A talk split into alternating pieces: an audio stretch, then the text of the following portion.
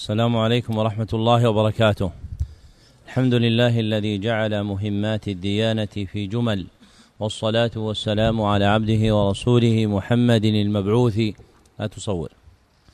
على محمد عبده ورسوله المبعوث قدوة العلم والعمل وعلى آله وصحبه ومن دينه حمل. أما بعد فهذا شرح الكتاب الثالث من برنامج جمل العلم. في سنته الثانية أربع وثلاثين بعد الأربعمائة والألف بدولته الثانية دولة قطر وهو كتاب إلهام المغيث في مصطلح الحديث للعلامة عبد الرحمن ابن أبي بكر الملا رحمه الله. نعم. الحمد لله وصلى الله وسلم على نبينا محمد وعلى آله وصحبه أجمعين. بإسنادكم غفر الله لكم. قال المؤلف رحمه الله تعالى بسم الله الرحمن الرحيم.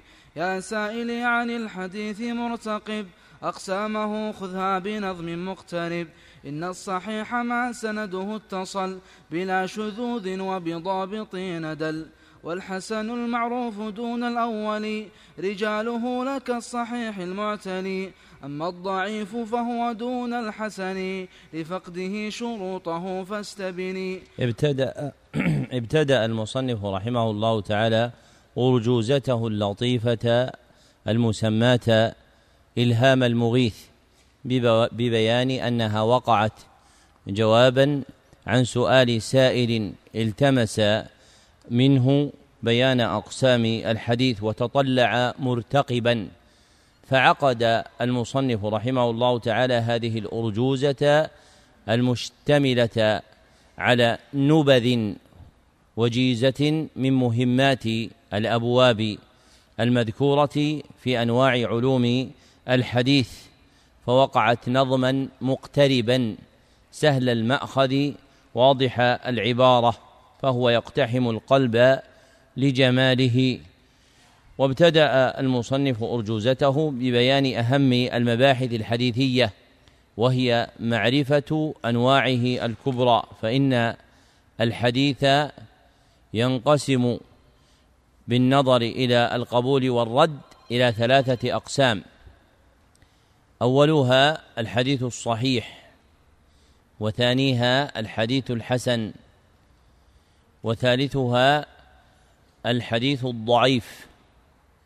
وهذه الأنواع الثلاثة تندرج جمعا في نوعين.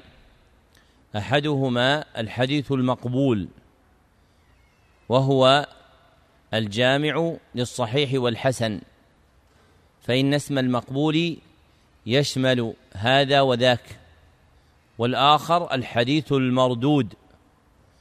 وهو اسم للحديث الضعيف على اختلاف أنواعه فإن الحديث الضعيف عددت أنواعه لاختلاف موجب ضعفه فمنه المرسل والمعضل والمنقطع وسيأتي ذكر بعضها في نظم شيخنا رحمه الله تعالى. وابتدأ بأعلى الأنواع وهو الحديث الصحيح فقال إن الصحيح ما سنده اتصل بلا شذوذ وبضابط دل. فبين رحمه الله أن الحديث الصحيح يجمع ثلاثة أوصاف. أحدها اتصال سنده. وثانيها سلامته من الشاء ضبط رواته. والمراد بالضبط الحفظ. فالحديث الجامع لهذه الأوصاف الثلاثة يسمى صحيحا واقتصر المصنف على بعض الأوصاف التي توجب صحة الحديث مراعاة للنظم فإن النظم ربما ضاق عن الإحاطة بمقصود ولأجل هذا ربما مدح النثر لأنه أكمل في تحصيل العبارة الدالة على المقصود الكامل فإن الأوصاف الموجبة صحة الحديث خمسة. أولها عدالة رواته. وثانيها تمام ضبطهم. وثالثها اتصال سنده. ورابعها سلامته من الشذوذ. وخامسها سلامته من العلة. فإذا اجتمعت هذه الأوصاف الخمسة سمي الحديث صحيحا ويقال في تعريفه ما رواه عدل تام الضبط بسند متصل غير معلل ولا شاذ. ما رواه عدل تام الضبط بسند متصل غير معلل ولا شاذ. والأوصاف المتقدمة موجودة في طي هذا الحد. فعدالة الرواه أشير إليها بقولنا ما رواه عدل وهو اسم جنس يقع على رواته جميعا. وتمام ضبطهم أشير إليه بقولنا إيش؟ تام الضبط واتصال سنده أشير إليه بقولنا بسند متصل وسلامته من الشذوذ أشير إليها بقولنا غير شاذ وسلامته من العلة أشير إليها بقولنا ولا معلل غير معلل والشذوذ يكون بعده فالحد المذكور جامع للأوصاف التي يكون الحديث بها حديثا صحيحا. وهذا الحد هو حد للصحيح لذاته فإن الحديث الصحيح ينقسم إلى نوعين. أحدهما الصحيح لذاته وهو المتقدم ذكر حده أنه ما رواه عدل تام الضبط بسند متصل غير معلل ولا شاذ والآخر الصحيح لغيره أي بالنظر إلى غيره وهو الحسن المتعدد طرقا وهو الحسن المتعدد طرقا فإذا اجتمعت فإذا اجتمعت طرق الحسن متنوعة متعددة وضم بعضها إلى بعض أوجب ذلك للحديث قوة.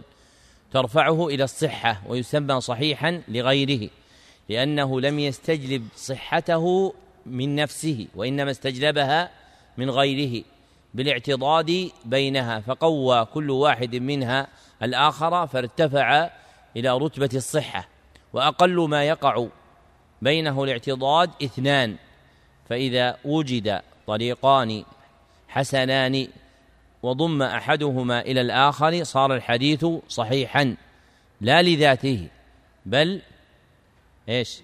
لغيره. فإذا كثرت هذه الطرق الحسنة كان ذلك أوثق في تقويته. فإذا كانت ثلاثة طرق أو أزيد من ذلك صار الحديث صحيحا لغيره باجتماعها. وهذا القول المقدم ذكره من قسمة الحديث الصحيح إلى قسمين هما الصحيح لذاته والصحيح لغيره. يوجب ذكر حد يجمعهما فإن الحد المشهور للصحيح يقتصر على واحد منهما وهو الصحيح لذاته. ويبقى الصحيح لغيره غير داخل في الحد واضح؟ واضح أم غير واضح؟ وقد أشار إلى الافتقار إلى الحد الجامع ابن حجر في كتاب النكت على ابن الصلاح وتلميذه السخاوي في كتاب التوضيح الأبهر. فذكر في هذين الكتابين أن الحدين المشهورين للصحيح والحسن غير وافيين بتحصيل المقصود منهما عند المحدثين فإن كل حد منهما مقتصر على الصحيح لذاته أو الحسن لذاته فكل واحد منهما مفتقر إلى تكميله بذكر عبارة يندرج فيها الصحيح لغيره مع الصحيح لذاته والحسن لغيره مع الحسن لذاته. فيجتمعان فيكون الحديث الصحيح إذا أطلق مدلولا عليه بعبارة تدل على الاثنين. الصحيح لذاته والصحيح لغيره. ويكون الحسن إذا أطلق مدلولا عليه بعبارة يندرج فيها الحسن لذاته والحسن لغيره. وهذه المسألة مع إشهار الحافظ لها في الإفصاح بالنكت على ابن الصلاح والسخاوي في التوضيح الأبهري غابت عن كثير من المتكلمين في علوم المصطلح فصارت شبه الأجنبية إذا تكلم بأن هذا الحد غير واف مع إنباه هذين المقدمين في علم الرواية وهما ابن حجر وتلميذه السخاوي إلى الحاجة إلى وضع حد جامع يندرج فيه الصحيح لغيره مع الصحيح لذاته والحسن لغيره مع الحسن لذاته. فكيف يكون ذلك؟ كيف تأتون بعبارة يندرج فيها الصحيح لغيره مع الصحيح لذاته. وإذا جاء الحسن ذكرنا الحسن لذاته مع الحسن لغيره. حاولوا. واضح عندكم الإشكال؟ طيب حاولوا.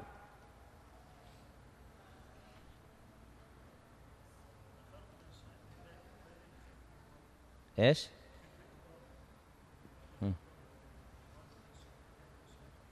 طيب وأيضا الاعتضاد. الصحيح لذاته لا يحتاج اعتضاد والصحيح لغيره يحتاج الاعتضاد. لاحظت؟ فيحتاج عبارة تجمع هذا وهذا. فنقول الصحيح. سم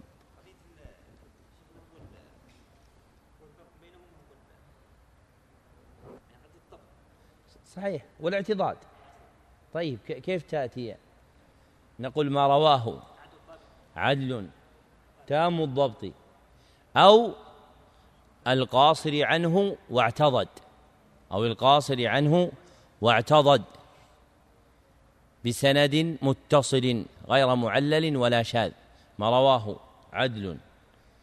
تأم الضبط أو القاصر عنه واعتضد بسند متصل غير معلل ولا شاذ فيكون هذا الحد وافيا بالجمع بين الصحيح لذاته والصحيح لغيره. فالصحيح لذاته في قولنا ما رواه عدل تام الضبط بسند متصل غير معلل وشاذ. وقولنا أو القاصر عنه واعتضد في ضمن ذلك يندرج به الصحيح لغيره فيكون هذا الحد وافيا. والمراد بالعدالة عندهم إيش؟ ما المراد بالعدالة؟ نعم. الخالي من أسباب الفسق خوالم المروءة طيب وغيره ها. استقامة السيرة والدين. من يجتنب الكبائر والصغائر في أغلب الأحوال. يعني يجتنب ملا... الإصرار على الصغائر لا مواقعة الصغائر لماذا؟ لأن الصغائر ملازمة للإنسان بجنسه وطبعه نعم عندك شيء؟ ما ما وجه اتصالها؟ ما هي العدالة المذكورة عندهم في الرواية؟ هم يقولون ملكة تحمل صاحبها على عدم اقتراف الكبائر وملازمة الصغائر ملكة تحمل صاحبها على عدم اقتراف الكبائر وملازمة الصغائر. هذا المشهور في كتب المصطلح. لكن الأولى ما كان عليه الأوائل. فقد ذكر الشافعي وابن حبان في آخرين أن العدل هو من غلبت عليه الطاعة. هو من غلبت عليه الطاعة. فمن كثرت طاعته وظهرت يسمى عدلا. وأما الحد الذي يذكر من اشتراط وجود الملكة فهذا جار على علوم الفلاسفة وليس جار على العلوم الإسلامية لأن من مقولات الفلاسفة العشر مقولة الهيئة والهيئة عندهم أربعة أنواع منها الملكة الراسخة ولها حد معروف عندهم والعلوم الشرعية تبنى على المعروف في لسان العرب وما الحفاظ المتكلمين في الحديث كالشافعي صاحب الرسالة وابن حبان والحازمي في آخرين ذكروا أن العدل هو الذي غلب الطاعات فتكون العدالة غلبة الطاعات. تكون العدالة غلبة الطاعات فالمشهور بكثرة طاعته. يسمى عدلا فلا يلزم أن يكون بريئا من الذنب لأن الذنب ملازم للآدمية. سواء كان كبيرة أو صغيرة فيقع من الآدمي الذنب. ففي صحيح مسلم من حديث سعيد بن عبد العزيز عن أبي إدريس الخولاني عن أبي ذر رضي الله عنه أن النبي صلى الله عليه وسلم قال فيما يرويه عن ربه تبارك وتعالى يا عبادي إنكم تخطئون بالليل والنهار وأنا أغفر الذنوب جميعا فاستغفروني أغفر لكم. الحديث فالخطيئة ملازمة للآدمية. وأما الضبط فتقدم أن الضبط هو إيش؟ الحفظ هو الحفظ وهو نوعان. أحدهما ضبط صدر وهو ما كان ضبط المحفوظ فيه آلته إيش؟ الصدر. والثاني ضبط سطر. سطر وهو ما كانت آلة ضبطه الكتاب. وهو ما كانت آلة كتاب ضبطه الكتاب. الأول ضبط صدر والثاني ضبط سطر.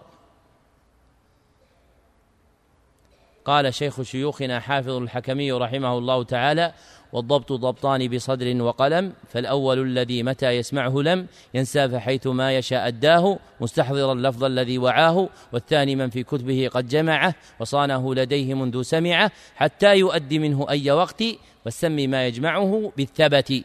فإما أن يكون المشتغل بالحديث ضابطا حديثه بحفظه عن ظهر قلب وإما أن يكون ضابطا له بتدوينه في كتاب يصونه لديه حتى يؤدي منه.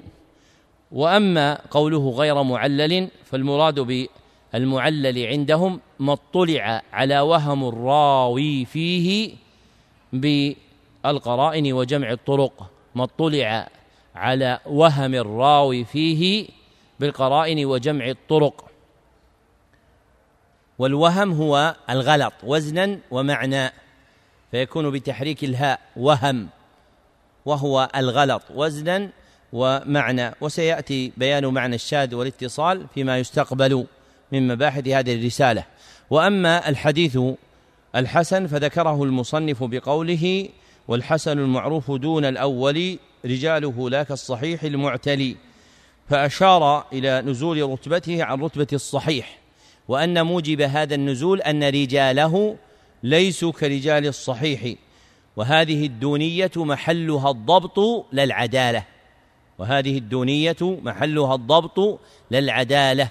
فإن راوي الحديث الصحيح تام الضبط وأما راوي الحديث الحسن فهو قاصر عنه ويسمى خفيف الضبط فهو خفيف الضبط وبهذا افترقا.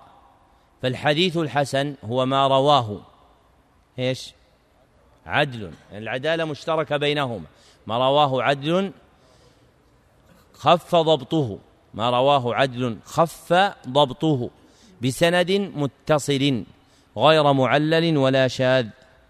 ما رواه عدل خف ضبطه. بسند متصل غير معلل ولا شاذ. والقول فيه كالقول فيما سلف. فإن هذا الحد مخصوص بالحسن لذاته فإن الحديث الحسن ينقسم إلى نوعين أحدهما الحسن لذاته وهو المتقدم حده والآخر الحسن لغيره وهو الضعيف إذا تعددت طرقه وهو الضعيف إذا تعددت طرقه وأقل التعدد كم؟ طريقان وأقل التعدد طريقان. وشرطه أن يكون ضعيفا أي سبب ضعفه غير شديد فإنه إذا كان سبب ضعفه شديدا صار شديد الضعف أو موضوعا فلا يتقوى بحال وإنما المقبول تقويته هو ما خف سبب ضعفه.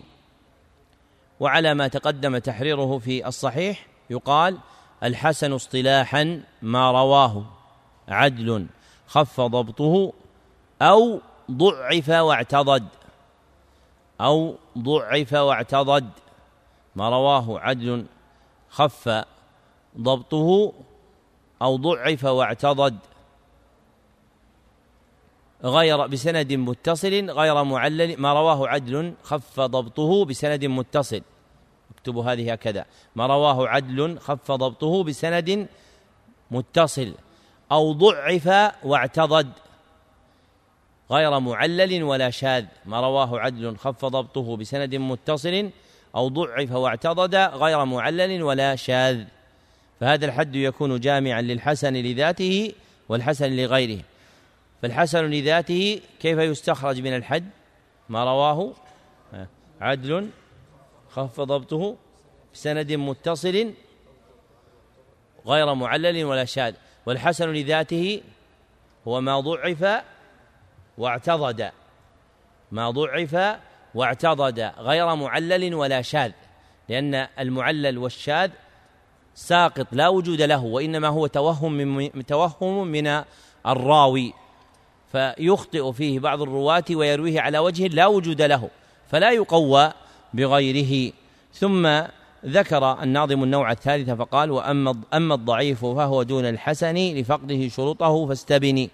فالضعيف في مرتبة دون الحسن. وحده المصنف بأنه ما فقد شروط الحسن. وأجمع من هذا أن يقال الحديث الضعيف هو ما فقد شرطا من شروط القبول. ما فقد شرطا من شروط القبول. شروط القبول ما هي؟ أصلها الخمسة التي تقدمت ثم يلحق بها ما ذكر في الحسن لغيره فمثلا لو أنه كان ضعيفا ولم يعتضد هذا فقد إيش؟ فقد الاعتضاد فقد شرط الاعتضاد. لكن لو كان ضعيفا واعتضد هل يقال ضعيف أم يقال حسن؟ يقال حسن يقال إنه حسن فيكون الضعيف هو ما فقد شرطا من شروط القبول. وهذه علامة وجودية أم علامة عدمية؟ عدمية يعني فقد وفقد شرطا فقد شرطا. وهل تبين الأشياء بالعلامات العدمية أم لا؟ تبين تبين الأشياء بالعلامات العدمية ولا سيما في العلوم الآلية ولا سيما في العلوم الآلية. فمثلا ما في الصحيح إذا إذا إذا غاب النهار إذا طلع الليل إذا أقبل الليل من ها هنا ومضى وذهب النهار من ها هنا فقد أفطر الصائم. فجعله بعلامة وجودية وعدمية إقبال الليل وجودي وذهاب النهار عدمي وبعض الحقائق في العلوم الآلية لا يمكن بيانها إلا بالعدم. ومنه الحديث الضعيف فإنك لو تطلبت بيانا للحديث الضعيف لم تجد أوفى من القول بأنه ما فقد شرطا من شروط القبول. نعم. صلى الله عليكم وما عزي إلى النبي أو نسب فذا هو المرفوع فاحفظه تصب. وما على قول الصحابي قصر فذا هو الموقوف يا ذا المبتصر. وما بإسناد له قد اتصل فذا هو الموصول حيث ما حصل. ومرسل ما التابعي قد رفع كقوله عن النبي المتبع. وما أتى عن تابع موقوفا فذاك مقطوع أتى معروفا. ذكر المصنف رحمه الله زمرة أخرى من أنواع العلوم المذكورة في مصطلح الحديث مبتدئا ببيان حقيقة المرفوع. فقال وما عزي إلى النبي أو نسب فذا هو المرفوع فاحفظه تصب. فالحديث المرفوع اصطلاحا هو ما أضيف إلى النبي صلى الله عليه وسلم من قول أو فعل أو تقرير أو وصف. ما أضيف إلى النبي صلى الله عليه وسلم من قول أو فعل أو تقرير أو وصف. فمتى كان الحديث على هذا النعت سمي حديثا مرفوعا وشرطه أن يكون مضافا إلى النبي صلى الله عليه وسلم. ثم ذكر نوعا آخر هو الموقوف فقال وما على قول الصحابي قصر فذا هو الموقوف يا ذا المبتصر. فبين أن الموقوف يتعلق عزوه بالصحابي. فالموقوف الحديث الموقوف اصطلاحا هو ما أضيف إلى الصحابي من قول أو فعل أو تقرير أو وصف ما أضيف إلى الصحابي من قول أو فعل أو تقرير أو وصف. وقول الناظم وما على قول الصحابي قصر بينه باعتبار المشهور من الحال فإن أكثر ما ينقل عن الإنسان هو القول وليس المقصود حصره في القول. ولو قال وما على شأن الصحابي قصر لكان وافيا باندراج القول والفعل والتقرير والوصف فيه جميعا. ثم ذكر نوعا آخر من أنواع الحديث وهو الموصول ويسمى المتصل أيضا. فقال وما بإسناد له موصول حيث ما حصل ومحله الإسناد دون المتن ولذلك قال وما بإسناد له فليس من مطالب المتن وإنما هو من مطالب السند. فالحديث المتصل هو الحديث الذي اتصل إسناده هو الحديث الذي اتصل إسناده بتحقق أخذ كل راو عمن فوقه بتحقق أخذ كل راو عمن فوقه فالمتصل اصطلاحا هو ما أخذه كل راو عمن فوقه بطريق من طرق التحمل ما أخذه كل راو عمن فوقه بطريق من طرق التحمل المعتد بها عند المحدثين. فمثلا من طرق التحمل السماع فإذا أخذه عمن فوقه سمي متصلا. ومن طرق التحمل أيضا القراءة فإذا قرأه على من فوقه سمي متصلا. فالشرط هو أخذه عمن فوقه بطريق من طرق التحمل المعتد بها. فإن كانت طريقا غير معتد بها فإنه لا يكون متصلا كالوجادة فإن الوجادة لا يصح الاتصال بها إلا إذا اقترنت بغيرها كالإجازة. فلو قدر أن أحدا وجد كتابا لشيخه بخطه الذي يعرفه فإنه لا يرويه عنه على وجه الاتصال وإنما وجده بخطه. لكن إن وجده بخطه وأجاز له قال أخبرنا فلان إجازة ووجدته بخطه وهو يكون أقوى من الإجازة المجردة. والمقصود أن تعرف أن شرط الاتصال أن يأخذه كل راو عمن فوقه بطريق من طرق التحمل المعتد بها عند المحدثين. فمثلا لو قدر أن معاذ بن هشام الدستوائي روى عن أبيه عن قتادة عن الحسن أن آدم عليه الصلاة والسلام قال كذا وكذا فهذا يعتبر متصل أم غير متصل؟ ها؟ لماذا؟ إيش؟ الحسن؟ لم يدرك آدم عليه الصلاة والسلام أحسنت. الحسن البصري لم يدرك آدم عليه الصلاة والسلام فهذا لا يعد لا يعد متصلا. لا يعد متصلا. فإذا حدث عن من فوقه بوجه يقطع بأنه لم يتحمله بطريق من طرق التحمل لم يكن متصلا. لكن لو قدر وجدان حديث قد أخذ كل أحد عن من فوقه فإنه يكون متصلا. فمثلا قال البخاري رحمه الله تعالى حدثنا عبد الله بن يوسف قال حدثنا ليس عن سعيد بن أبي سعيد المقبري عن أبي هريرة رضي الله عنه أن النبي صلى الله عليه وسلم قال ما من الأنبياء نبي الحديث. فإن هذا يكون متصلا لأن البخاري أخذ عن شيخه عبد الله بن يوسف التنيسي المصري وعبد الله بن يوسف أخذ عن شيخه الليث بن سعد الفهمي مولاهم المصري والليث أخذ عن شيخه سعيد بن أبي سعيد المقبوري وسعيد أخذ عن أبي هريرة كما روى عن أبيه عن أبي هريرة فهو يروي بالوجهين وهذا موجود في البخاري وغيره. فيكون هذا الإسناد ما حكمه؟ متصل لأن كل راو أخذه عن فوقه بطريق من طرق التحمل المعتد بها. وأكمل الاتصال أي طريق؟ السماع. السماع. لماذا؟ اليوم الصباح قلناها. لأنه الأصل في تلقي العلم في الأمة لأنه الأصل في تلقي العلم في الأمة. ذكرنا حديث هذا الحديث مفروض تحفظونه لأن نحتاجه في هذا الزمن. ها حمد. ويسمع ممن سمع منكم. من رواه؟ أبو داود الأخ يقول. نعم.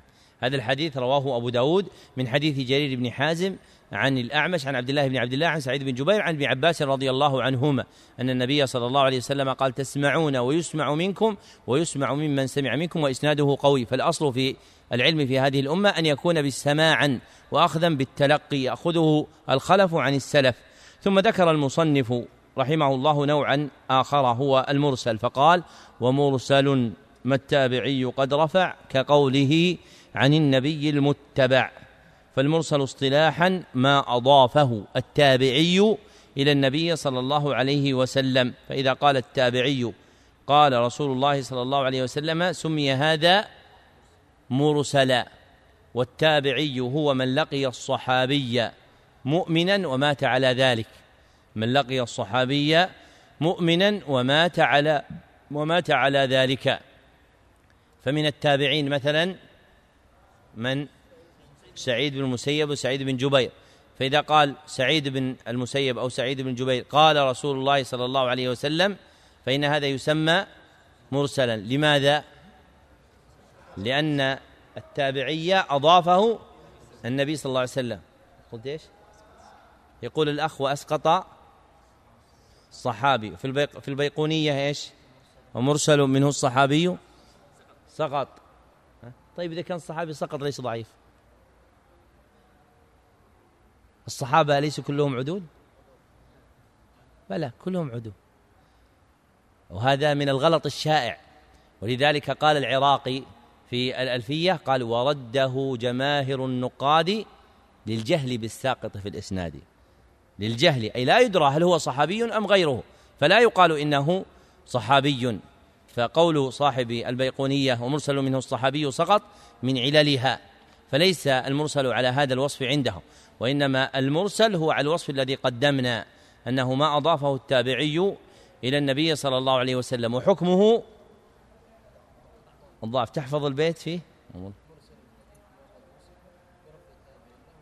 نعم أشرت إلى وصفه وحكمه بقولي ومرسل الحديث ما قد وصف برفع تابع له وضعف ومرسل الحديث ما قد وصف برفع تابع له وضعف.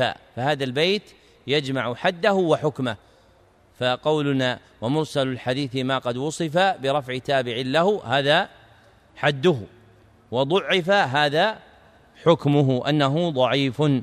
ثم ذكر نوعا آخر هو المقطوع في قوله وما أتى عن تابع موقوفا فذاك مقطوع أتى معروفا. فالحديث المقطوع هو ما أضيف إلى التابعي من قول أو فعل أو تقرير أو وصف. ما أضيف إلى التابعي من قول أو فعل أو تقرير أو وصف. من قول أو فعل أو تقرير أو وصف.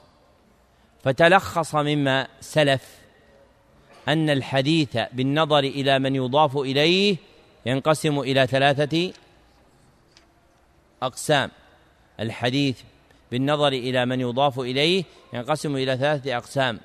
أولها الحديث المرفوع وهو ما أضيف إلى النبي صلى الله عليه وسلم من قول أو فعل أو تقرير أو وصف. والثاني الحديث الموقوف وهو ما أضيف إلى الصحابي من قول أو فعل أو تقرير أو وصف. وثالثها الحديث المقطوع وهو ما أضيف إلى التابعي من قول أو فعل أو تقرير أو وصف. فالمرفوع مضاف إلى النبي صلى الله عليه وسلم ولشرفه سمي مرفوعا. والموقوف ما أضيف إلى الصحابي ولقطعه عن إلحاقه بالمضاف إلى النبي صلى الله عليه وسلم سمي موقوفا وما دنا عن هاتين الرتبتين مما أضيف إلى التابعي يسمى مقطوعا وأنواع المضاف إليهم أربعة وأنواع المضاف إليهم أربعة أحدها القول وهو الكلام أحدها القول وهو الكلام وثانيها الفعل وهو العمل وثانيها الفعل وهو العمل وثالثها التقرير وثالثها التقرير وهو الإقرار على قول أو فعل وهو الإقرار على قول أو فعل بحضرته وهو الإقرار على قول أو فعل بحضرته أو بلغ إياه. أو بلغ إياه. هذا قيد مهم. أن يكون القول أو الفعل إما بحضرته أو أن يكون قد بلغ إياه. فإن لم يكن بحضرته ولا بلغ إياه لا يسمى لا يعطى حكم لا يعطى حكم التقرير وإنما يستدل به من وجه آخر. وثالثها أو رابعها الوصف. والمراد بها الحلية والنعت. الحلية والنعت. فإذا ذكر الصحابي نعتا للنبي صلى الله عليه وسلم جعل هذا وصفا مرفوعا. وإذا كان للصحابي جعل موقوفا. وإذا كان للتابعي جعل مقطوعا. ثم إن المقطوع ينقسم إلى قسمين. أحدهما مقطوع أصلي وهو المضاف إلى من؟ التابع والآخر مقطوع تابع وهو ما أضيف إلى من دون التابع مقطوع تابع وهو ما أضيف إلى دون التابع تبعية ولا يطلق عليه اسم المقطوع إلا مع التقييد. فمثلا لو أسند أحد عن الإمام أحمد كابن بطة في الإبانة عن الإمام أحمد أنه قال أتدري ما الفتنة؟ الفتنة الشرك إلى آخره. يسمى هذا مقطوعا لكن هذا بوجه التبعية لأن الأصل أن أن المقطوع مجعول للتابعي. أشار إلى هذا ابن حجر في نزهة النظر أن المقطوع أن كلام غير التابعين وما يضاف إليهم إنما يسمى مقطوعا على وجه التقييد أن يكون تابعا للأصل لا يكون أصلا مستقلا بغيره. وكل واحد من هذه الأقسام الأربعة إما أن يكون صريحا وإما أن يكون حكما. كل واحد من هذه الأنواع الأربعة المتقدمة في المرفوع في القول والفعل والتقرير والوصف إما أن يكون صريحا وإما أن يكون حكما. فالصريح هو الظاهر هو النص في كونه قولا أو فعلا أو تقريرا. والحكم هو الظاهر في ذلك. فمثلا ما رواه البخاري ومسلم قال حدثنا عبد الله بن مسلمة قال حدثنا مالك عن يحيى بن سعيد الأنصاري عن محمد بن إبراهيم عن علقمة بن وقاص عن عمر رضي الله عنه أن النبي صلى الله عليه وسلم قال إن إنما الأعمال بالنية. هذا القول صريح أم حكمي؟ صريح لأنه نص أن النبي صلى الله عليه وسلم قال. يعني لا يحتمل أنه لم يقله هو قال قال رسول الله صلى الله عليه وسلم. وما أخرجه البخاري رحمه الله تعالى مثلا في صحيحه.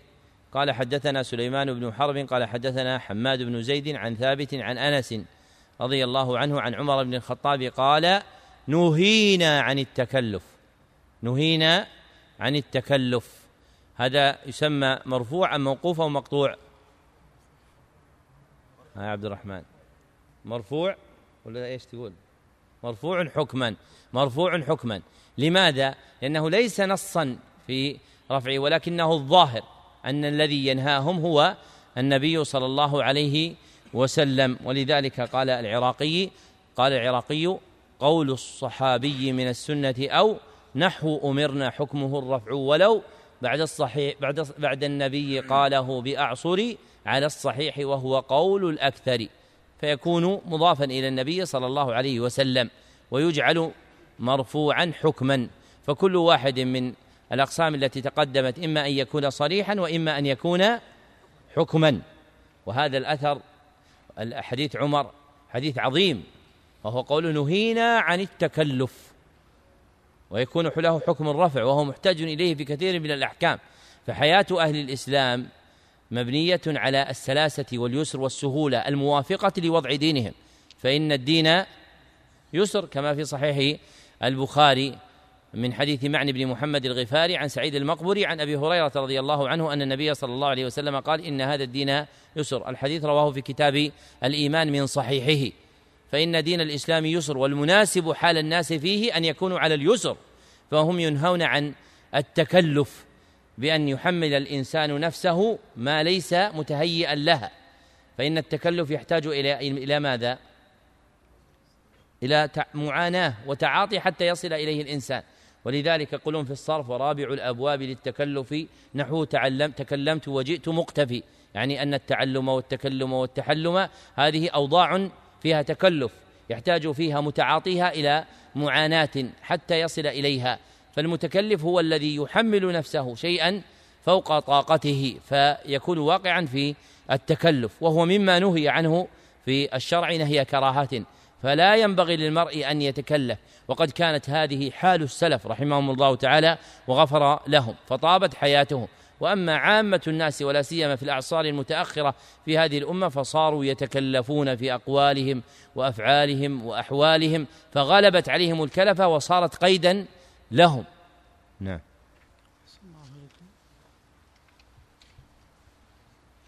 وما لآحاد رواته سقط منقطع عن الصحيح قد هبط. والمعضل الساقط منه اثنان على التوالي فاتبع بياني. وما من الإسناد أولا حذف معلق لا وسط بذا عرف. ومن يكن لشيخه قد أسقط ذاك مدلس كما قد طبطا ذكر المصنف رحمه الله تعالى زمرة أخرى من أنواع علوم الحديث المذكورة في مصطلحه فقال في أول هذه الأبيات وما لآحاد رواته سقط منقطع عن الصحيح قد هبط مشيرا إلى نوع من الحديث عند أرباب المصطلح وهو الحديث المنقطع وقوله عن الصحيح قد هبط إشارة إلى حكمه. أنه نازل عن درجة الصحيح والمراد بالصحيح هنا المقبول فهو ينزل عن درجة القبول فلا يكون صحيحا ولا يكون حسنا. والمنقطع الذي ذكره المصنف يصح وصفه بأن يكون الساقط واحدا كما قال وما لأحد رواته سقط أي إذا كان الساقط فيه واحدا. فالحديث المنقطع عندهم ما جمع الأوصاف الآتية في حده وهو ما سقط فوق مبتدأ إسناده. ما سقط فوق مبتدأ إسناده واحد أو أكثر. لا على التوالي غير صحابي.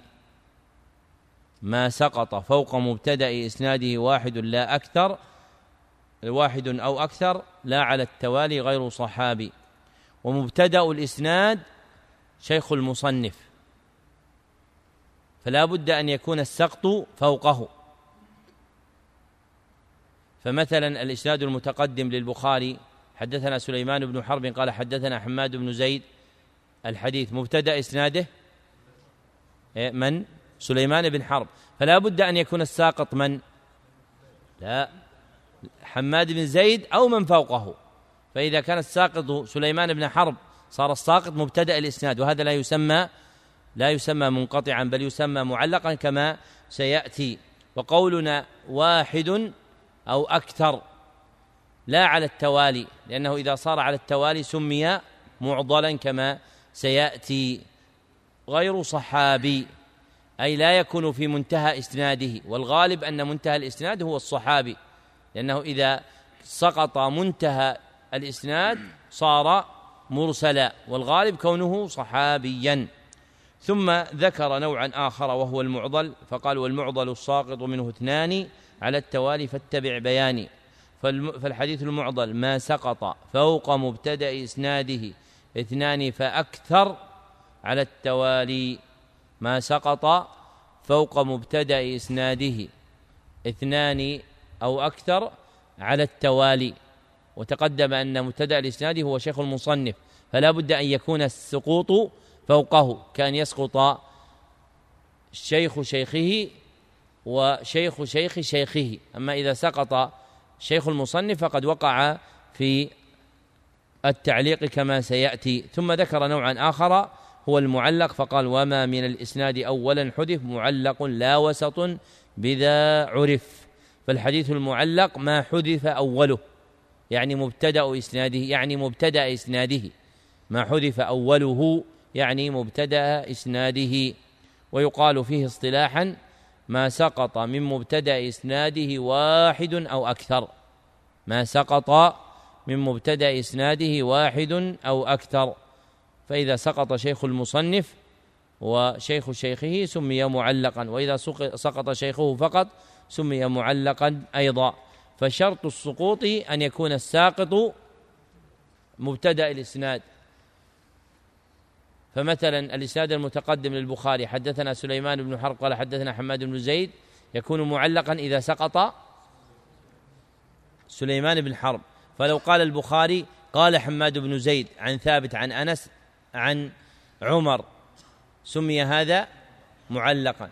ولو قال البخاري قال ثابت عن أنس عن عمر سمي أيضا معلقا لأن مبتدأ الاسناد تحقق سقوطه في كلا الصورتين وكذا ما تعدد فوق ثلاثة أو أربعة. فالشرط أن يكون السقوط من مبتدأ الإسناد ولو كان الساقط واحدا أو زاد عن ذلك كان يكون الساقط شيخه فقط أو شيخه وشيخ فوقه. ولو كان كل الإسناد سمي أيضا معلقا. فمثلا قول البخاري في كتاب الإيمان وقال النبي صلى الله عليه وسلم الدين النصيحة فهذا يسمى معلقا لماذا؟ لأن البخاري أسقط إسناده كله فلم يذكره بإسناده ثم ذكر المصنف نوعا آخر وهو المدلس فقال ومن يكن لشيخه قد أسقط ذاك مدلس وذكر نوعا آخر هو المدلس فقال ومن يكن لشيخه قد أسقط ذاك مدلس كما قد ضبط. فالحديث المدلس اصطلاحا ما رواه راو عمن سمع منه. ما رواه راو عمن سمع منه. ولم يسمع ذلك الحديث بعينه. ولم يسمع ذلك الحديث بعينه. بصيغة تحتمل وقوع السماع. بصيغة تحتمل وقوع السماع نحو عن وقال. ما رواه راو عمن سمع منه ولم يسمع ذلك الحديث بعينه بصيغة تحتمل وقوع السماع نحو قال وعن. فشرط التدليس أن يكون الراوي شيخه آخذا عنه. لكن ذلك الحديث لم يسمعه منه وإنما رواه عن غيره فأسقط ذلك بينهما. فمثلا روى مسلم من حديث الأعمش عن أبي صالح عن أبي هريرة أن النبي صلى الله عليه وسلم قال من نفس عن مؤمن كربة. الحديث. وروي هذا الحديث عن الأعمش قال أخبرت عن أبي صالح عن أبي هريرة.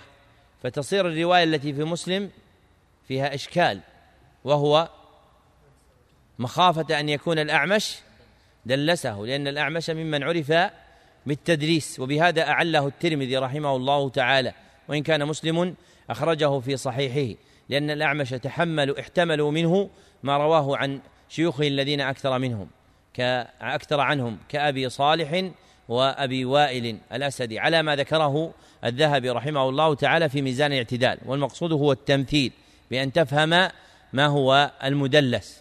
فهذه هي صورة الحديث المدلس عندهم. وأما التدريس عندهم فله حقيقة أخرى. لماذا التدريس له حقيقة أخرى؟ لأنهم يذكرون من أنواع التدليس إيش؟ تدليس؟ شيوخ. شيوخ. هل الشيوخ يكون فيه إسقاط؟ لا. فمثلا لو قلت لكم أخبرت عن أبي عبد العزيز بن عبد العزيز القطري أنه قال من هو أبو عبد العزيز بن عبد العزيز القطري؟ لا تعرفونه. وهو الشيخ محمد بن عبد العزيز بن مانع رحمه الله. هو أبو عبد العزيز ولده الأكبر عبد العزيز وأبوه عبد العزيز. فإذا قال القائل أبو عبد العزيز بن عبد العزيز القطري لم يعرف إلا من يمارس يعني أحوال الرواة يعرف يعرف أن هذا المقصود به فلان ابن فلان. فمثلا أحد علماء المغرب أسند حديثا في كتاب طبعه في حياته قال فيه أخبرنا أبو أخبرنا أبو حفص العطار وساق إسنادا له. أبو حفص العطار رجل من شيوخه اسمه عمر بن حمدان المحرسي التونسي ثم المدني. المقصود أن تدريس الشيوخ هذا لا يدخل في الحقيقة التي تقدمت فالتدليس عندهم أعم من الحديث المدلس. فهمتم؟ التدليس أعم من الحديث المدلس. مثلا الدوحة ربما يوجد غيرها اسمها الدوحة لأن العرب الأصل أن تعدد أسماء أراضيها وهذه من بلاد العرب فغالبا تجد لها اسما آخر. فمثلا في جزيرة العرب يوجد الدرعية درعيتان وحرض حرضان وهكذا غالبا تجد أن هذه البلاد تتكرر أسماؤها. فربما يقول حدثني فلان في الدوحة يريد دوحة يوهم دوحة قطر وهي دوحة أخرى. هذا يسمى إيش؟ تدليس؟ البلدان. يسمونه تدليس البلدان. لكن لا يدخل في الحد الذي تقدم. فالتدليس أعم من الحديث المدلس. فما هو تعريف التدليس اصطلاحا؟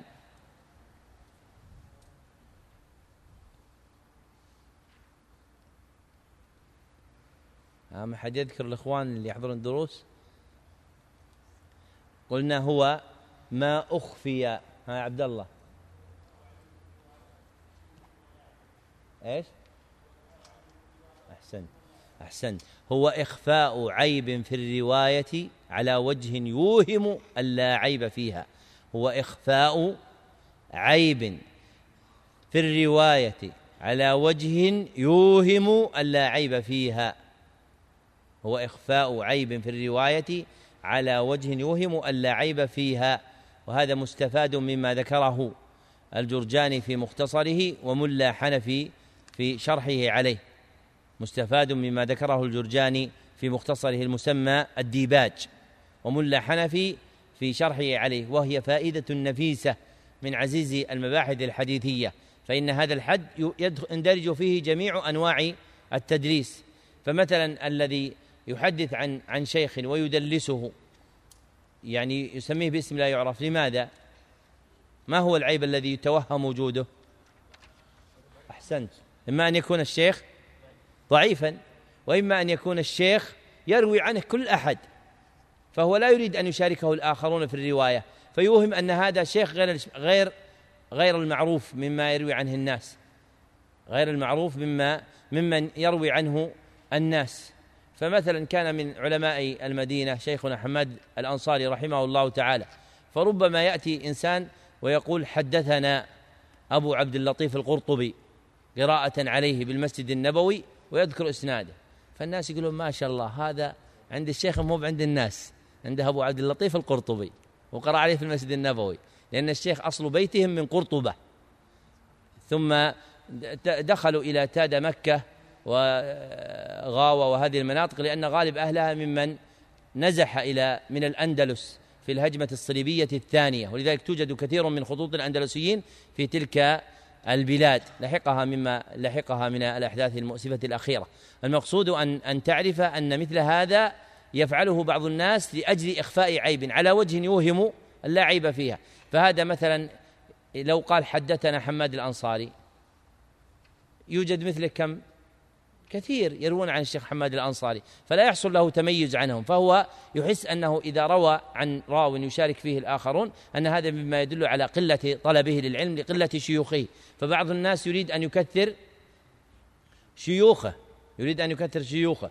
ومن هذا الوجه اتهم بعض من اتهم البخاري بالتدليس لأنه يعمد إلى بعض شيوخه المعروفين بالكنى فيسميهم كأبي بكر ابن أبي شيبة.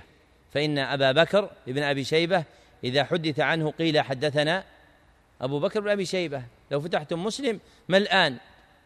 بضع مئة من الأحاديث في صحيح مسلم عن أبي بكر بن أبي شيبة. البخاري يقول حدثنا عبد الله بن محمد يذكره باسم عبد الله بن محمد الكوفي. فبعضهم جعله تدليسا من البخاري.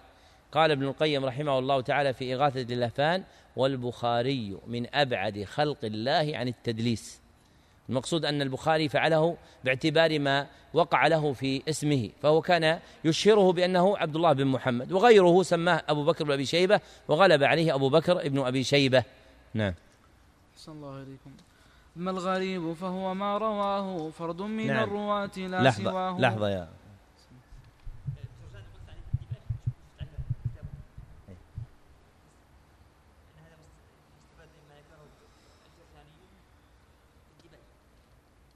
اي وش الإشكال؟ لا هذا مثل هذا ما تسألني أنا. ما الفائدة الجالس بجنبك والجالس بجنبك؟ ما فائدة الأقران؟ يعني المشاركين لك في الحضور الدرس. هذه الفائدة أن تسأل أقرانك عما فاتك من العلم. هذا هو الذي تعرضه على أقرانك. أما شيخك تعرض عليه ما يشكل عليك. أما تدرك الشيخ تقول أنت ماذا قلتم في كذا أو ماذا كذا؟ ليس هذا ما يستفاد من الشيخ. ولذلك ماتت أحوال الأقران عندنا فصار الواحد منا يدخل الدرس الآن ما شاء الله. يمكن خمسين واحد مثلا أو أكثر من ذلك. ثم يحضر الإنسان أياما معهم. ثم لا ينبس ببنت شفة لمن بجواره. ما يقول له حتى مساك الله بالخير كيف حالك؟ وين طلب العلم؟ وين أخلاق طلب العلم؟ ماتت حياة طلب العلم إلا ما رحم الله عز وجل. فالقرين يستفيد من قرينه فيما فاته من العلم الذي سمعه عن شيخه. هذا منفعة القرين ولأجل هذا سميت الزمالة في العلم. ليس أخذ العلم فقط عن المشايخ ما فائدة الأقران؟ القرين معين لك على الطلب وبه ينقطع الطريق فإن الطريق طويل لكن من استعان بآلته ومنها القرين استفاد من ذلك. أنا قلت هذا للإفادة وإلا نعم هذا ذكره الجرجاني في كتاب الديباج وهو مختصر في علم مصطلح الحديث. شرحه جماعة منهم محمد عبد الحي اللكنوي في كتاب سماه ظفر الأماني أظن أو بلوغ الأماني في شرح مختصر الجرجاني وشرحه ملا حنفي في شرح مختصر لطيف وهو من أحسن شروحه مع اختصاره. نعم. صلى الله عليكم. أما الغريب فهو ما رواه فرد من الرواة لا سواه ومن يكن قد خالف الثقات حديثه شذ لدى الرواة. والمنكر الذي لمتنه جهل من غير راويه ولم يكن قبل. وما روي من أوجه وما روي من أوجه مختلفة عن واحد مضطرب فلتعرفه. وآخر الأقسام ما كان موضع وعزوه إلى النبي قد منع. ذكر المصنف رحمه الله تعالى جملة أخرى من أنواع علوم الحديث ابتدأها بنوع الغريب. وأشار إلى أن الغريب ما رواه فرد واحد من الرواة لا سواه. فالحديث الغريب هو ما حصرت طرق روايته في واحد. وما حصرت طرق روايته في واحد كما يستفاد ذلك مما ذكره ابن حجر في نخبة الفكر.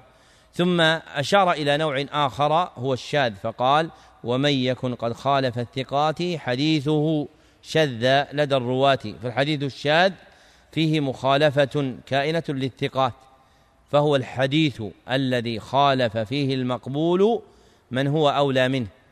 هو الحديث الذي خالف فيه المقبول من هو أولى منه. والمقبول من الرواة من؟ هو العدل الذي تم ضبطه أو خف. هو العدل الذي تم ضبطه أو خف. فإنه يسمى راويا مقبولا والأول راوي الحديث الصحيح والثاني راوي الحديث الحسن وكلاهما يشمله اسم الراوي المقبول.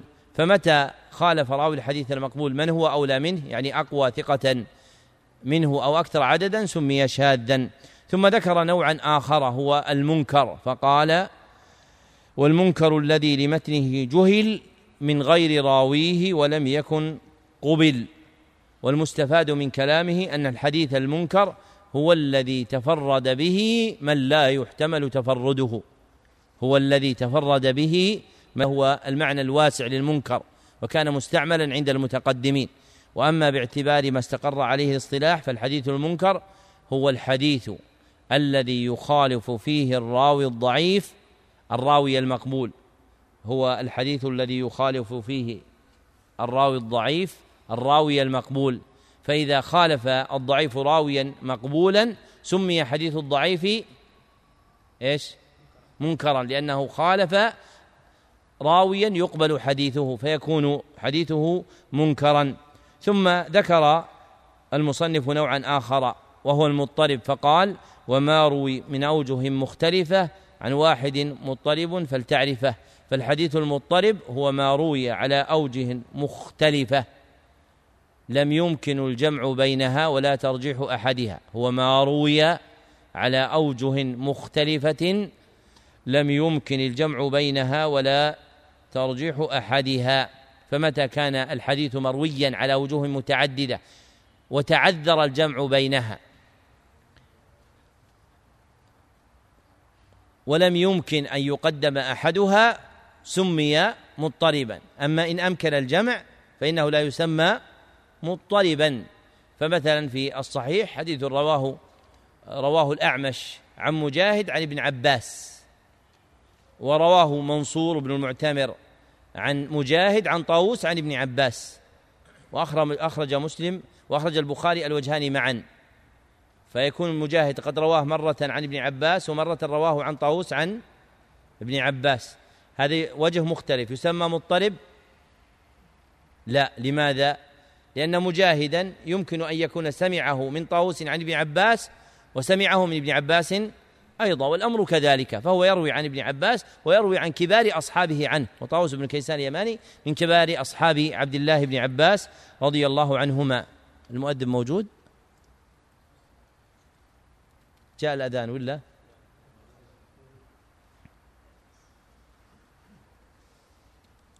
نكمل بعد الأذان إن شاء الله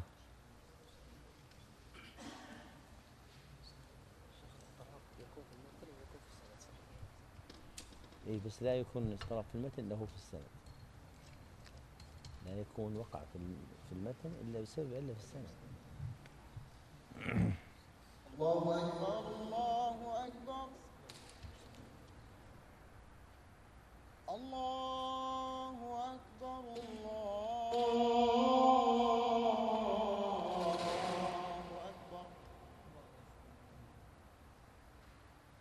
أشهد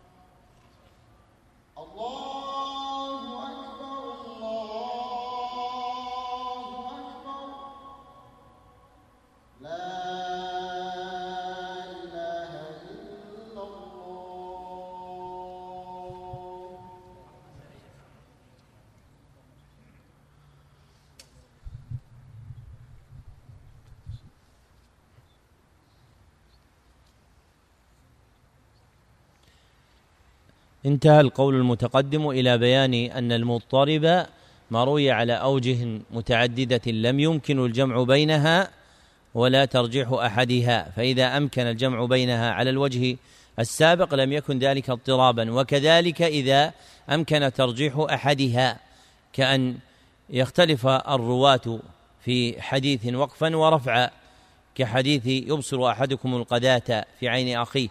الحديث فإن هذا الحديث رواه جعفر بن برقان عن يزيد الأصم عن أبي هريرة موقوفا عند البخاري في الأدب المفرد ورواه غيره عن يزيد الأصم عن أبي هريرة مرفوعا. وجعفر بن برقان من أوثق الناس في يزيد الأصم فيكون حديثه مقدما فيكون الصواب في الحديث أنه موقوف من كلام أبي هريرة ولا يحكم عليه بالرد لأجل أنه اضطرب فيه. تارة موقوفا وتارة مرفوعا لإمكان الترجيح بتقديم رواية الوقف على رواية الرفع. ثم ختم المصنف بقوله وآخر الأقسام ما كان وضع وعزوه إلى النبي قد منع ذاكرا نوعا آخر من أنواع علوم الحديث وهو الحديث الموضوع وحده اصطلاحا الحديث المختلق المكذوب على النبي صلى الله عليه وسلم أو غيره. الحديث المختلق المكذوب على النبي صلى الله عليه وسلم أو غيره. قال في البيقونية والكذب المختلق المصنوع إيش؟ على النبي فذلك الموضوع. وقلت في إصلاحها والكذب المختلق المصنوع على النبي أو غيره الموضوع. على النبي أو غيره الموضوع لأن الكذب على الصحابي يسمى أيضا موضوعا وكذا التابعي لكنهم خصوا ما كان عن النبي صلى الله عليه وسلم بالذكر لأنه هو الواقع غالبا. فالواقع غالبا أن الراوي الوضاع يضعه على النبي صلى الله عليه وسلم لأنه هو المقصود بنسبة الأحاديث إليه وغيره إنما يكون على وجه التبع لكن الإفصاح عنه للبيان أولى كما أنشد آنفا والكذب المختلق المصنوع على النبي أو غيره الموضوع. وقول الناظم رحمه الله وعزوه إلى النبي قد منع أراد بالمنع التحريم. أراد بالمنع التحريم. فما عرف أنه مكذوب موضوع حرم عزوه إلى النبي صلى الله عليه وسلم. فلا يجوز أن يقول أحد في حديث موضوع قال النبي صلى الله عليه وسلم. للقطع بأن النبي صلى الله عليه وسلم لم يقله. فلا تجوز نسبته إليه صلى الله عليه وسلم. وقوله وآخر الأقسام فيه براعة مقطع فإن جعل فإنه جعل آخر المعدود مذكورا بقوله وآخر الأقسام. فآخر أنواع علوم الحديث المذكورة في هذه المنظومة هو نوع الحديث الموضوع وابتدأها بنوع الحديث الصحيح. نعم. صلى الله عليكم وناظم الأقسام للبيان هو الفقير عابد الرحمن. نجل أبي بكر الشهير ذي الحسب من ارتقى بعلمه أعلى الرتب. عليه رحمة الإله الخالق الواسع الرحمة للخلائق. ثم صلاة الله والسلام على الذي ظل له الغمام محمد وآله الأطهار وصحبه مشارق الأنوار. ما نزل الودق من السحاب وما بدا البدر من الغياب. ختم المصنف رحمه الله تعالى هذه الأرجوزة بالإشارة إلى منشئها فقال وناظم الأقسام يعني أنواع الحديث المتقدمة وناظم الأقسام للبيان هو الفقير عابد الرحمن واسمه عبد الرحمن. وزيدت الألف للوزن. وعابد لغة في عبد وهو اسم فاعل منه. ولا يتبين إلا ولا يستقيم الوزن الشعري إلا بقوله عابد. فلوحظ في ذلك تخفيفا لأجل ضيق النظم عن الإحاطة بمقاصد ما يذكر في النثر ما فائدة ذكر اسمه في هذا النظم؟ ليش ذكر اسمه؟ نعم. يذكر بالدعاء. طيب هذا البيقوني مختلف أصلا هل المنظومة له أم لغيره؟ لأن هذه المنظومة نسبتها إلى البيقوني فيها نظر وبعض المؤرخين وأظنه عبد الرزاق البيطار نقل بيتا منها وقال قالت ترمناني البيت ففي النفس فيها من نسبتها شيء. نعم وغيره.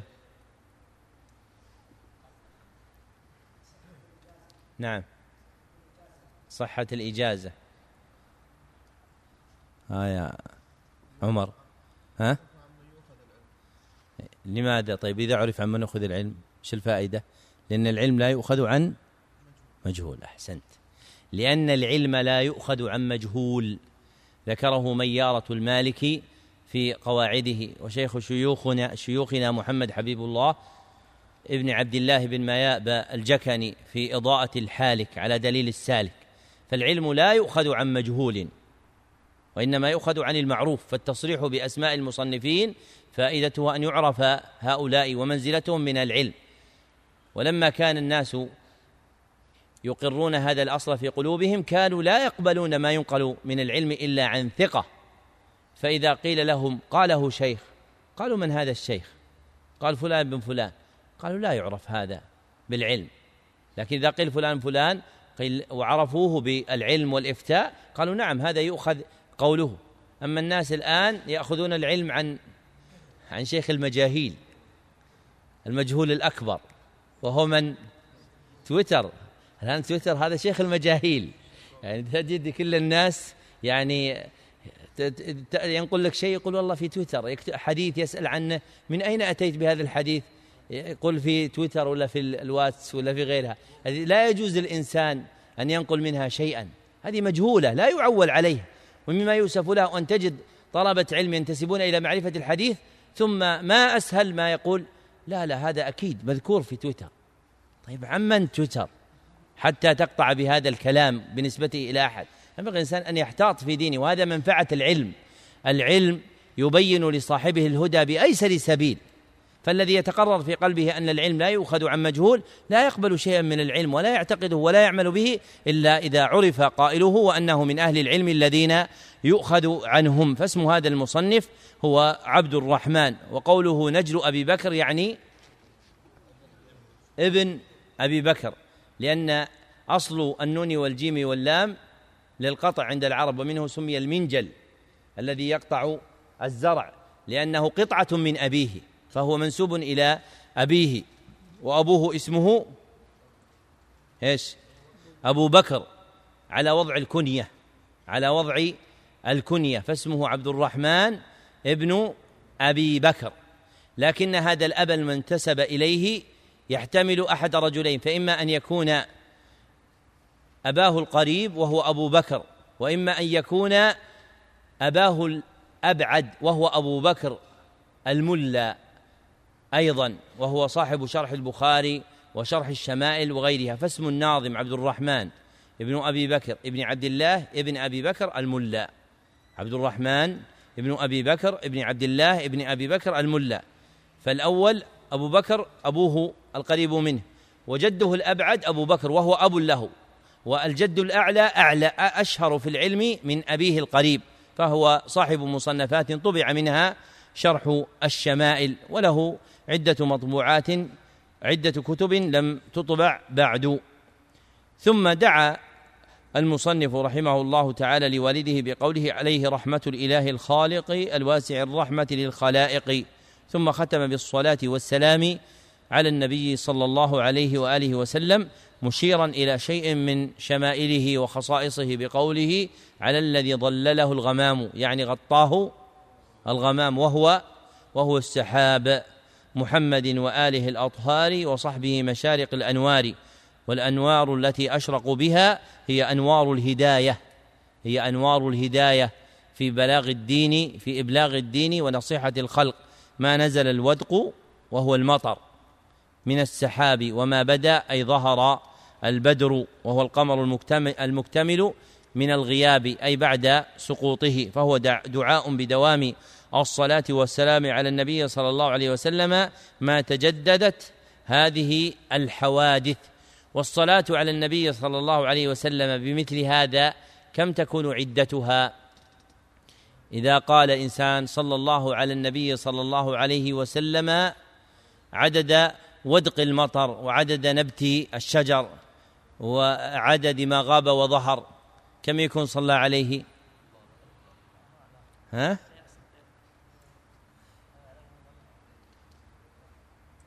إيش؟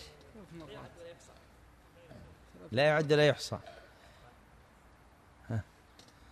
ثلاث مرات ها؟ ثلاث مرات. وين ثلاث مرات؟ صلى عليه. مرة واحدة. صلى عليه مرة واحدة. صلى عليه مرة واحدة. ما صلى عليه أكثر. الحكم هذا من كيسك. هو من خطاب الشرع. النبي صلى الله عليه وسلم قال من صلى علي صلاة واحدة. كيفما كان قدرها؟ يعني لو قلت صلى الله عليه وسلم قدر ما امتلأت الموازين. هذا واحدة. وإنما هذا تضخيم للكيفية لا الكمية تضخيم للكيفية لا الكمية واضح؟ يعني كيفيتها صلاة معظمة. صلاة معظمة. وأما الكمية فهي واحدة. ولذلك الشرع جاء باليسر والسهولة. من صلى علي صلاة واحدة قل صلى الله عليه. هذه كم تصير؟ واحدة. حتى لو ما قلت وسلم. التسليم ليس من جنس الصلاة شيء ذكر آخر. ولذلك قال الله عز وجل قال صلوا عليه وسلموا تسليما فهما أمران فالصلاة شيء والسلام شيء والأكمل الجمع بينهما. فالأكمل أن يقول الإنسان مكررا صلى الله عليه وسلم صلى الله عليه وسلم صلى الله عليه وسلم لأن الصلاة من الذكر المكرر. الصلاة من الذكر المكرر وليس كل ذكر من المكرر. واضح؟ ليس كل ذكر من المكرر. مثلا الآن نحن في حلقة لو واحد جلس في هذه الحلقة وصار يقول بسم الله بسم الله بسم الله بسم الله بسم الله هذا ذكر أم ليس ذكرا؟ بسم الله ذكر ذكر بسم الله ذكر. لكن هل هو من الذكر المكرر؟ الجواب لا. وهذه مسائل الذكر يكثر فيها الجهل. لماذا؟ لأن أكثر طلاب العلم يتكبر عليها. فهو يرى أن هذه للعوام وللدهماء ولأحد الناس ولحديثي العهد بالاستقامة. فإذا سألته في مسألة منها حار لقلة الاشتغال بتحقيق هذه العلوم النافعة. وتقدم أن الإمام أحمد جاءه رجل قال له ما تقول في ماء الباقلاء قال له ما تقول إذا أصبحت؟ فقال لا أدري. قال ما تقول إذا أمسيت؟ قال لا أدري. فقال له الإمام أحمد اذهب فتعلم هذا ثم تعال اسأل عن ماء الباقلاء ووقع هذا أيضا للإمام مالك رحمه الله تعالى. وهذا فيه إنباه إلى أنه ينبغي للمشتغل بالعلم أن يلتمس من العلم ما يحتاج إليه. لماذا يطلب العلم؟ لأجل أن ترفع الجهل عن نفسك وعن الناس وأن تعمل بالعلم وأن تحفظ الدين من الضياع. تحفظ الدين من الضياع بعلم المصطلح ولا علم الأصول. وأنت لا تعرف كيف تتوضأ ولا كيف تصلي ولا ما يلزمك من الاعتقاد. هذا سوء فهم للدين. فينبغي أن تشتغل بطلب ما يلزمك مما يقربك إلى الله سبحانه وتعالى. وهكذا كان أخذ العلم فيما سلف. يبتدئ الطالب باشياء تعرفه بما يجب عليه من الدين. الآن كتاب الأربعين النووية كم فيه حديث؟ 42 باعتبار التراجم و43 باعتبار التفصيل لأن الحديث السابع والعشرين فيه حديثان حديث النواس ابن سمعان وحديث وابصة ابن معبد. حديث الأربعين النووية هذه جوامع الدين من حديث سيد المرسلين. ولذلك لا تجد أحد ممن يعرف بالعلم والإمامة فيه إلا إذا سألته ماذا أبتدي بالحديث؟ قال الأربعين النووية ويكررون قراءتها واقراءها مرة بعد مرة لأنها أصول ما نقل عن النبي صلى الله عليه وسلم. وطلاب العلم تجد إذا ذكرتها أربعين نووية رأى أن هذه الصغار في الحلق يحفظونها تبين لهم معانيها أحاديث سهلة يسيرة والعلماء يقولون هي أصول الدين. وكان ابن مرزوق الحفيد رحمه الله تعالى لما قرأ عليه تلميذه عبد الرحمن الثعالبي الجزائري هذا الكتاب كان إذا قرأ عليه حديثا منه بكى واشتد بكاؤه. شوف كل حديث يقرأه يبكي ويشتد بكاء ليش؟ ما في تمثيل ما في تصوير ما في تويتر ما في فيسبوك. في حضور القلب. بالاطلاع على المعاني العظيمة في حديث سيد المرسلين صلى الله عليه وسلم. فهو يعلم قدر ما لهذه الأحاديث من الجلالة والعظمة والمهابة فيجلها ويعظمها ويقشعر جلده ويخشع قلبه ويلين وتسيل دمعته لما يجد فيها من المعاني العظيمة. ينبغي أن تطلب في العلم ما يلزمك وأن تجتهد في ذلك ولا سيما باب الأذكار. فإن الأذكار قوت القلوب ومن لم يكن له قوت في قلب قلبه لم تكن له حياة. وفي الصحيحين واللفظ للبخاري من حديث أبي كريب محمد بن العلاء عن بريد بن عبد الله عن أبي أسامة حماد بن أسامة عن بريد بن عبد الله بن أبي بردة عن أبيه عن جده أبي موسى الأشعري رضي الله عنه أن النبي صلى الله عليه وسلم قال مثل الذي يذكر ربه والذي لا يذكر ربه مثل الحي والميت. مثل الحي والميت. فأنت يا طالب العلم لا تكون مخدوعا بنفسك تظن بنفسك الحياة وأنت ميت. لا تعرف ما يلزمك من أحكام الأذكار. كالمثال الذي ذكرناه في الصلاة والمثال الذي ذكرناه في بسم الله. هذه مسائل ينبغي أن تتقنها لأنها من أعظم ما يقربك إلى الله سبحانه وتعالى. اكتبوا طبقة السماع. سمع علي جميع لمن كان سمع الجميع. والصغار الذين يحصل لهم تفويت بخروج ودخول وليهم يكتب بفوت غير مضبوط إن كان لم يضبطه. أما إذا كان يضبطه ويعرف أين خرج وأين رجع هذا يكتب أنه مضبوط. أما الذي لا يعرف يكتب بفوت غير مضبوط.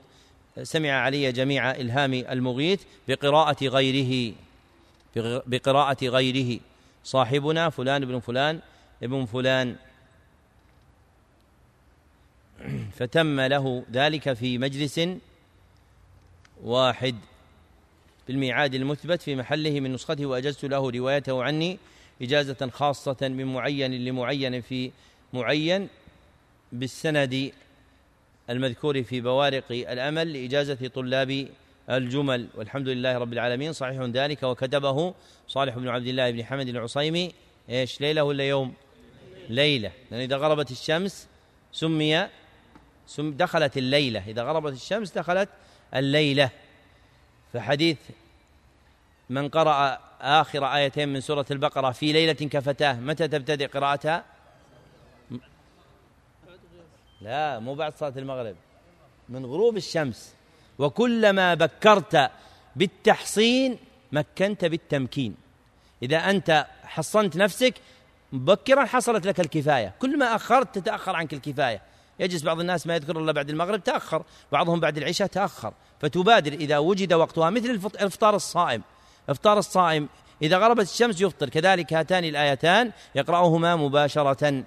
آه، في ليلة الحادي عشر ليلة اليوم غدا الخميس. الحادي عشر من ربيع الآخر سنة 34 بعد الأربعمائة والألف في جامع عمر بن الخطاب رضي الله عنه في مدينة الدوحة. والحمد لله رب العالمين وصلى الله وسلم عبد رسول محمد وآله وصحبه أجمعين. بعد العشاء إن شاء الله تعالى نبتدئ في الكتاب الرابع. وهو كتاب ذوق الطلاب في علم الإعراب للعلامة الحفظي رحمه الله تعالى.